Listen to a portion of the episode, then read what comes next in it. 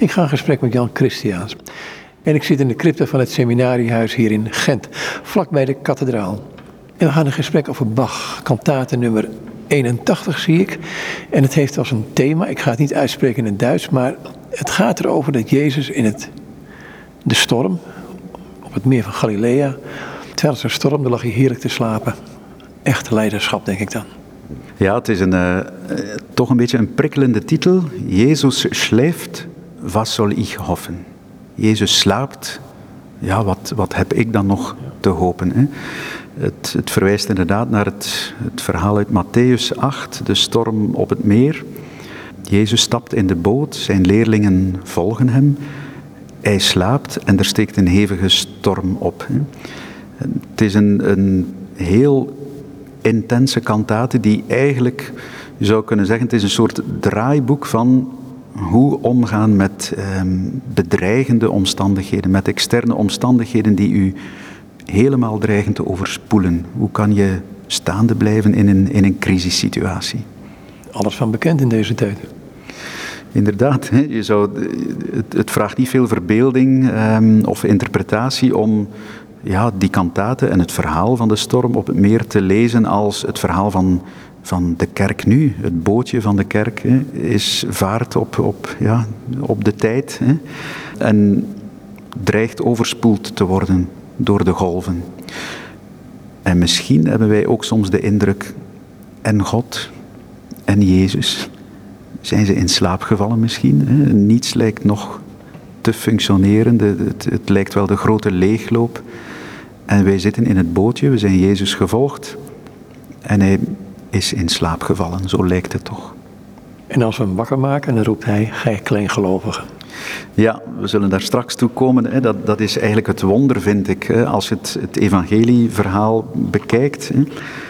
Dus de, de leerlingen hè, in grote paniek gaan naar hem toe, maken hem wakker met de woorden, Heer, red ons, wij vergaan. Hè.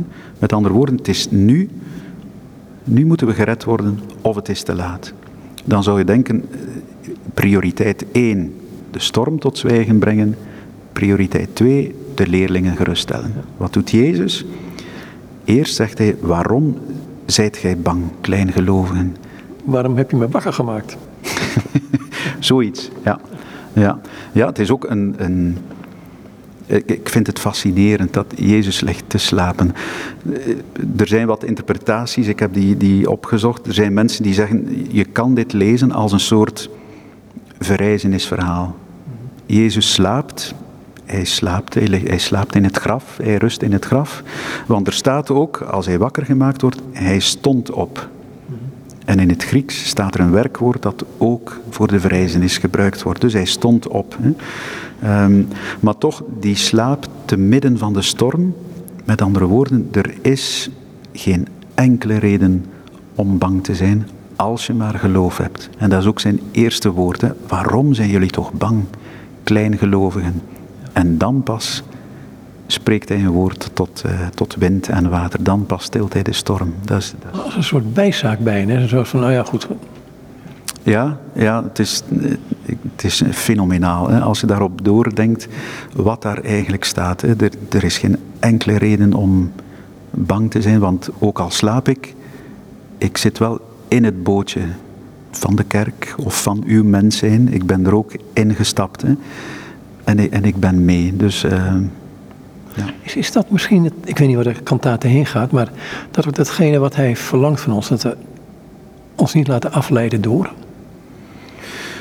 Ja, zou kunnen. Alhoewel de kantate vooral focust op, op dat strenge woord van Jezus. Waarom zijt gij bang, kleingelovigen? Dat, dat staat pal in het midden van de kantate. En bij Bach betekent dat iets. Er zijn zeven korte deeltjes en deeltje 4, je zou kunnen zeggen dat is het, het scharnierpunt van de kantate in het midden, is net het deeltje waarin dat Jezuswoord klinkt. Um, hier kleingläubigen, waarom zijt hier zo vruchtzaam? Waarom zijn jullie toch zo bang?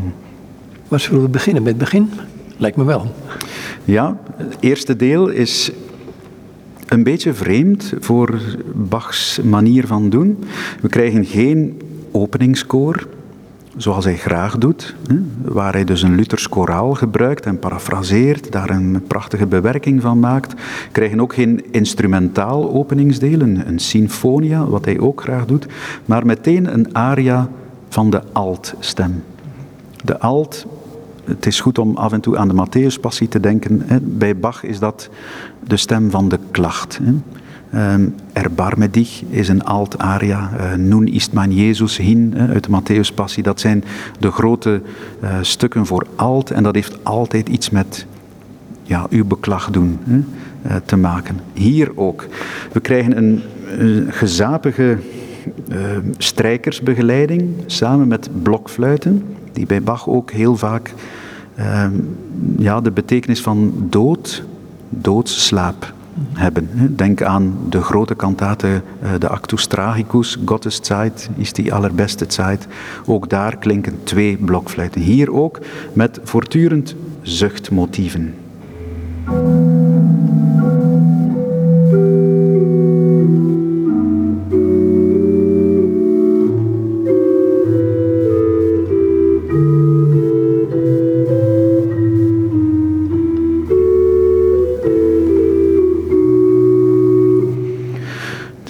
Trage muziek, ingetogen en zuchtfiguren.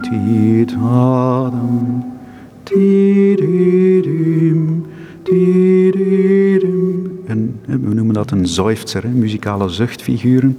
En de baslijn die af en toe de dieperik induikt.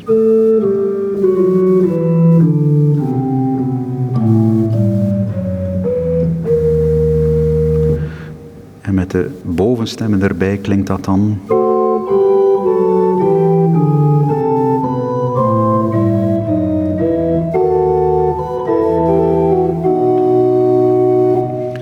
Dus een neergaande beweging afdalen in de dood. Hè. zal blijken wanneer de altstem uh, de tekst uh, inzet. Hè.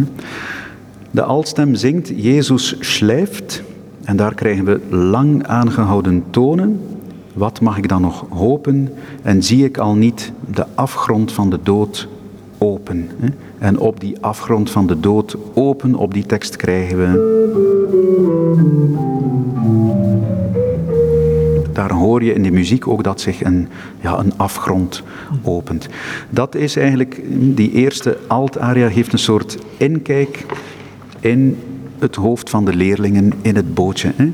Jezus slaapt, er is niets meer te hopen, de dood wacht mij. Dat is een, een heel sombere stemming. En daarop volgt een recitatief voor de tenor, waar eigenlijk een, een soort vertwijfelde schreeuw om redding, om hulp klinkt. Ehm, de tenor schreeuwt het uit, Heer, waarom blijf jij zo ver? En Bach is een, ja, een perfecte retoricus. Hij gebruikt alle mogelijke middelen om die tekst eh, te toonzetten.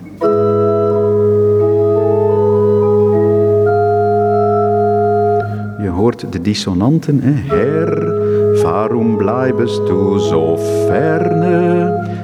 Let op, zo ferne. En hij schrijft daar een zeer verre toonsafstand. Met een enorme dissonant tussen de bas en tussen de zanglijn van de tenor. En zo gaat dat door in dat recitatief, in die schreeuw om hulp, allemaal verwrongen akkoorden in de begeleiding.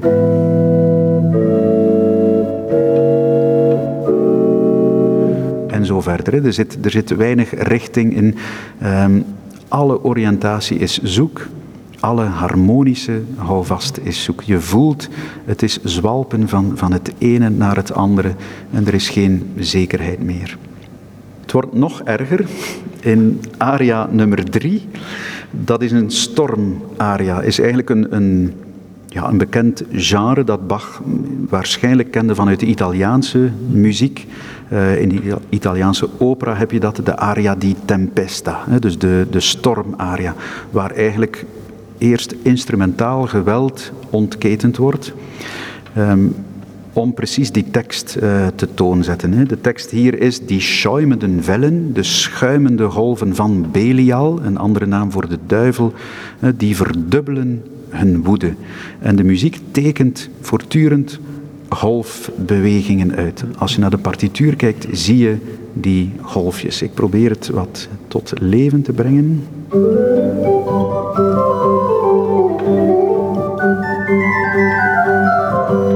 Dus die golfjes.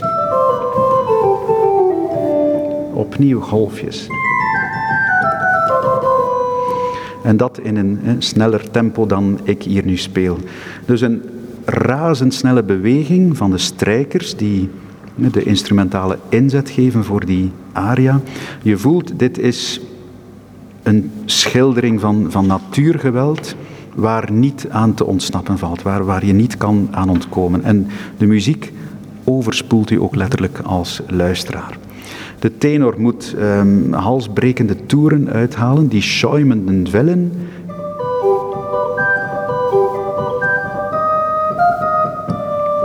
Dat zijn moeilijke sprongen.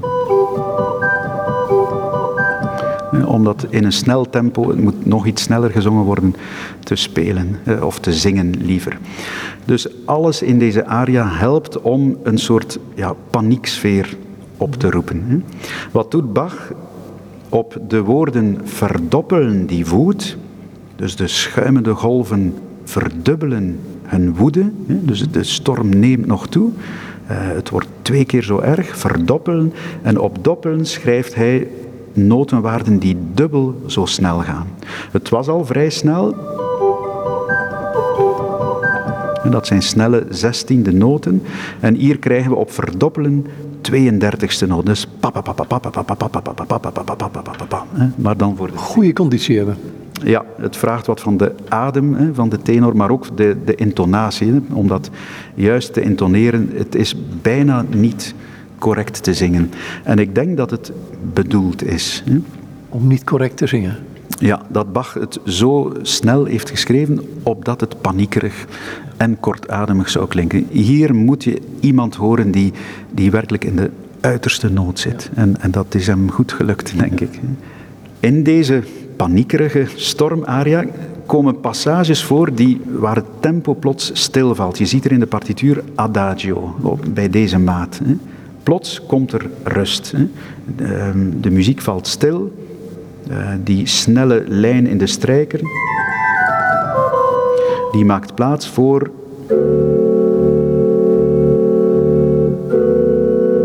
voor een, een rustig akkoord met een trage bas, omdat het in de tekst gaat als over een christen moet als een bolwerk staande blijven te midden van de stormen. En op die stukjes tekst, als een bolwerk staande blijven, laat Bach de muziek ook stilvallen en staat de muziek en de begeleiding ook als een bolwerk. Dus trage, aangehouden akkoorden in de begeleiding.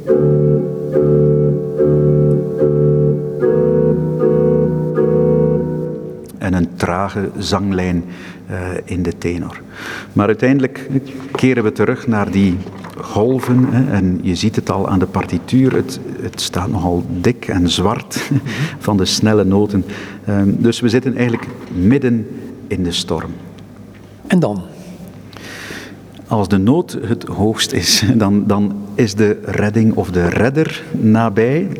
Dan krijgen we dus dat vierde deeltje, het scharnierpunt, het middendeel van de kantate, met, dat is ook het enige deel waar een citaat, een woord uit het evangelie klinkt. De andere delen zijn teksten die door de tekstdichter van de kantaten gemaakt zijn. Hier een rechtstreeks citaat uit het evangelie, het woord van Jezus, jullie kleingelovigen, waarom zijn jullie zo bang? Bach wil dat woord zeer ja, gezagvol en, en eigenlijk ook een beetje streng, een beetje vermanend laten klinken. Hoe doet hij dat? Ten eerste door het aan de basstem te geven. Dat is ook iets wat we kennen. Hè? De, de vox Christi, stem van Christus of van God, is bij Bach meestal de basstem. Ten tweede, hij schrijft het als een soort fuga. Dus de begeleidende instrumenten zetten eerst in.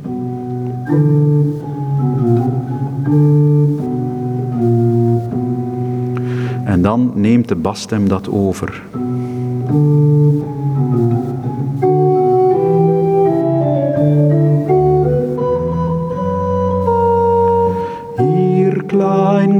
Biegen, waarom zijt hier zo voegzaam? Gewoon die vraag, dat is eigenlijk het enige wat klinkt, maar het wordt talloze keren herhaald. Altijd in die wat strenge, fugatische setting. Dat klinkt heel plechtstatig en ook een beetje streng. Wat doet Bach nog? Het woordje waarom. Waarom zijn jullie zo bang? Je ziet het hier, ik heb het omcirkeld in de partituur. Klinkt exact twaalf keer. Dat is eh, weer zoiets waar muzikologen van houden. Woordjes tellen. Waarom? Drie, vier, vijf, zes, tot twaalf. Met andere woorden, één keer voor elke leerling in het bootje. Voor de goede verstaander ook. Ja, hij zegt dat dus ook tot mij. Ik ben ook leerling. Hij zegt het tot alle leerlingen. Alle twaalf. En hierna, wat, wat volgt hierna? Eerst volgt in het vijfde deeltje van de kantate opnieuw een aria voor de basstem. Volgt het tweede Jezuswoord waar hij eh, de storm toespreekt. Ehm, en dat is eigenlijk ook weer een staaltje van Bachs uh, vakmanschap. We horen eigenlijk twee instrumentengroepen die tegenover elkaar worden geplaatst. We horen enerzijds nog de storm, die klinkt in de strijkers, die hier unisono spelen. Dat betekent, uh, ze spelen allemaal dezelfde melodie en daardoor klinkt dat als één massief blok. Dat is nog altijd de bedreiging van de storm. Dat is eigenlijk het basismotief, maar dan moet u dat voorstellen dus met uh, contrabas, cello, uh, viool en altviool. Dus een, een massief blok strijkers. En je hoort daar nog altijd die rollende golven die vanuit de diepte bedreigend overkomen.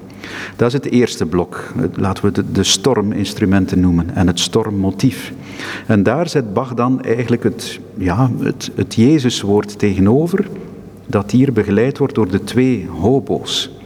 Dus de twee blokfluiten van het begin, die dus met de dood worden geassocieerd, hebben hier plaatsgemaakt voor de twee oboe d'amore, de liefdeshobo. Uh, het zijn er twee. Bij Bach heel dikwijls een aanduiding dat hij over de tweede persoon van de drievuldigheid spreekt, Jezus. Dus die staan voor de liefdeskracht van Jezus. En die klinken.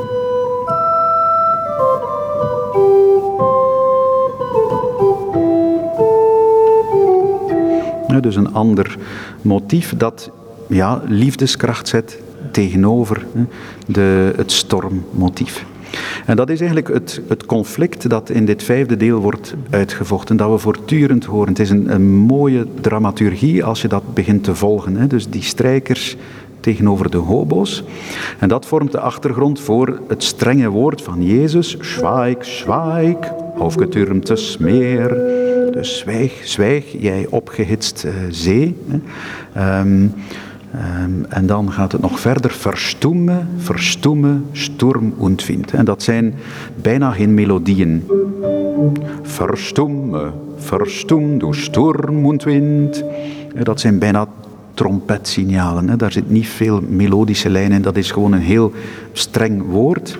En ondertussen klinkt dat. Klinkt dat motief. En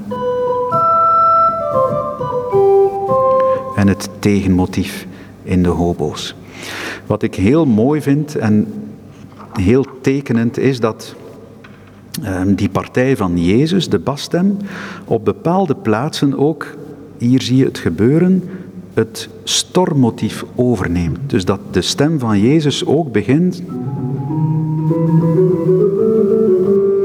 in die snelle opgaande beweging. Dat is bijna tonen ja, Jezus is geen buitenstaander gebleven. Hij is niet de, vanaf de, de zijlijn iemand die de storm stilt, maar hij gaat er zelf in staan. Dus, dus hij, maakt er zelf deel van uit en dat is zijn manier om de storm tot stillen te brengen. Um, ja, hij gaat zelf in het mens zijn, in het lijden staan. En hij vult het met liefdeskracht. Hè? Met, met, denk aan dat motief van de oboe d'amore. En zo stilt hij de storm. Dat, dat is ja, zo'n plaats waar muziek, waar de partituur bijna uh, klinkende theologie wordt. Dat vind ik een heel mooie passage. Het is inderdaad heel mooi hoe hij. eh, ja, want, want ik zit dan, dan in de kerk te luisteren bij Luther of bij Bach. Ehm, wat gebeurt er dan met, met me? Eh, wordt, is het ook een beetje, kun je het ook een beetje pakken?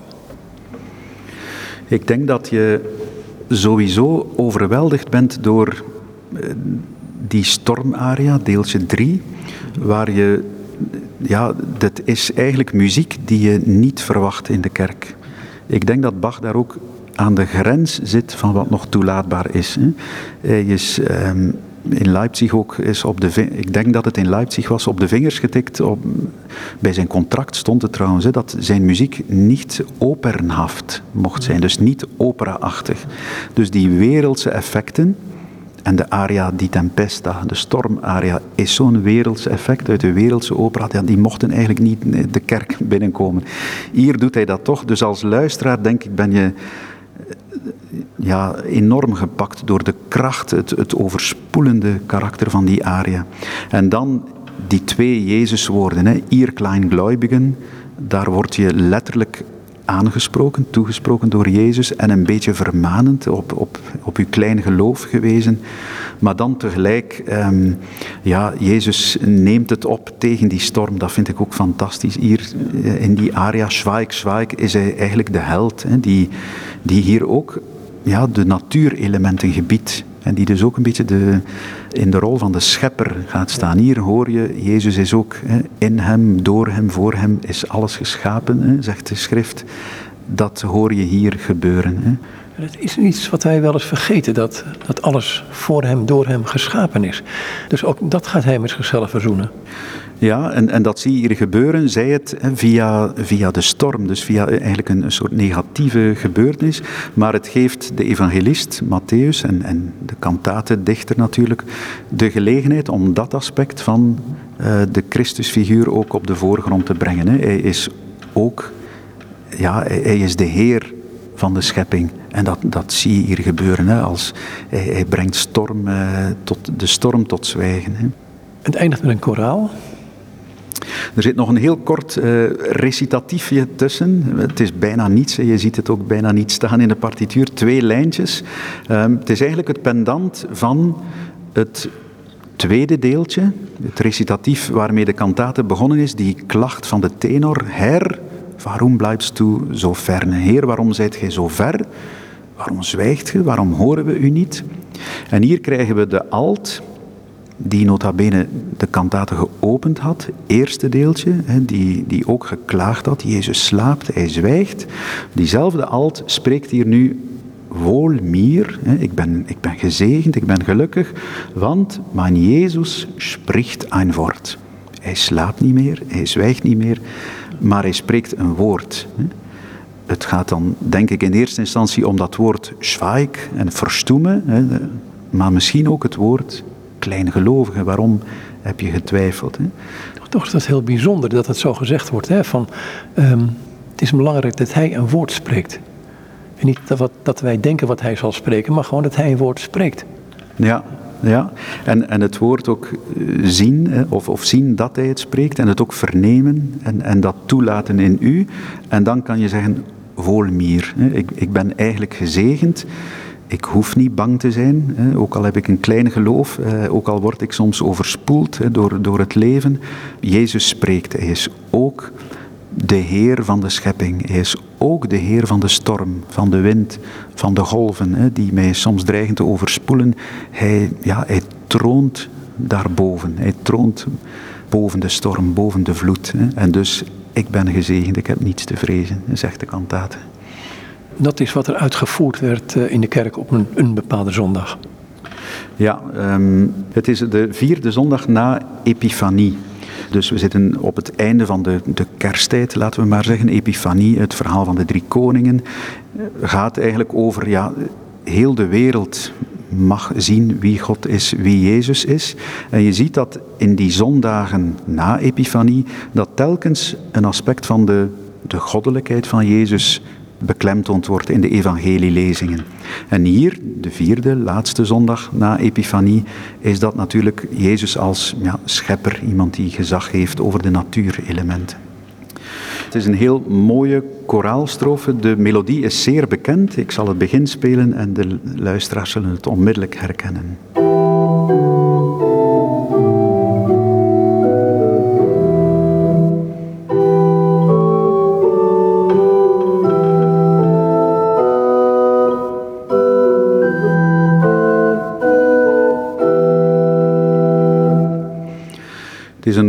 Koraalstrofe uit dat bekende koraal dus. Hè. Jezus meine Freude, Jezus blijft mijn vreugde.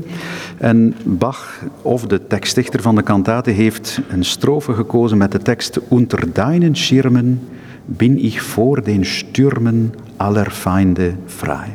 Dus onder uw vleugels ben ik voor het stormen, hè, of tegen het stormen van de vijanden Ik denk dat het dat woordje stürmen, het stormen, is dat Bach ertoe heeft aangezet om net dit koraal en deze strofe eh, te kiezen. In de verdere teksten, het verloop van de tekst, gaat het nog of, het nu, eh, of de aarde nu beeft, of het dondert, of bliksemt, of zonde of de hel mij schrik aanjagen. Jezus wil mich dekken. Jezus zal mij beschermen. Dus nog alles wat geklonken heeft, de storm, de bliksem, wordt nog eens heel kort opgeroepen. Maar dat is allemaal niet zo erg, want Jezus zal mij beschermen. Is een soort uh, besluit van de kantaat. En hebben wij toch de neiging om op de omstandigheden te kijken. Ik denk aan deze tijd, hè, corona en oorlog en dit en dat. Terwijl ik denk van jongens, uh, hoe hou je je blik op Jezus gericht? Zegt hij dat ook, Bach? Ik denk het wel. Hè. Als je de, de, de kantaten beschrijft weer een, een spirituele weg. Hè. Uh, we zijn begonnen, deeltje 1, een enorme klacht en eigenlijk een uitzichtloze situatie. En dat, objectief gezien, is het dat ook. Dus als je alleen maar naar de omstandigheden kijkt, dan heeft de altstem uit deeltje 1 gelijk. De afgrond, de muil van de dood opent zich voor mij, er is niets meer te hopen. Terwijl de woorden van Jezus richten de blik anders. Die zeggen, het gaat eigenlijk niet over de, de omstandigheden, maar hoe blijf je in gelijk welke omstandigheden aan mij gehecht? Hè? Dus hoe behoud je je geloof? Hè? En dan door er op die manier naar te kijken, verliezen ze die omstandigheden, verliezen ze hun, hun bedreigend uh, karakter. Ik wil je bedanken voor dit gesprek. Graag gedaan. En dit is Jan Christiaans en met hem was ik in gesprek over Bach-kantate nummer 81.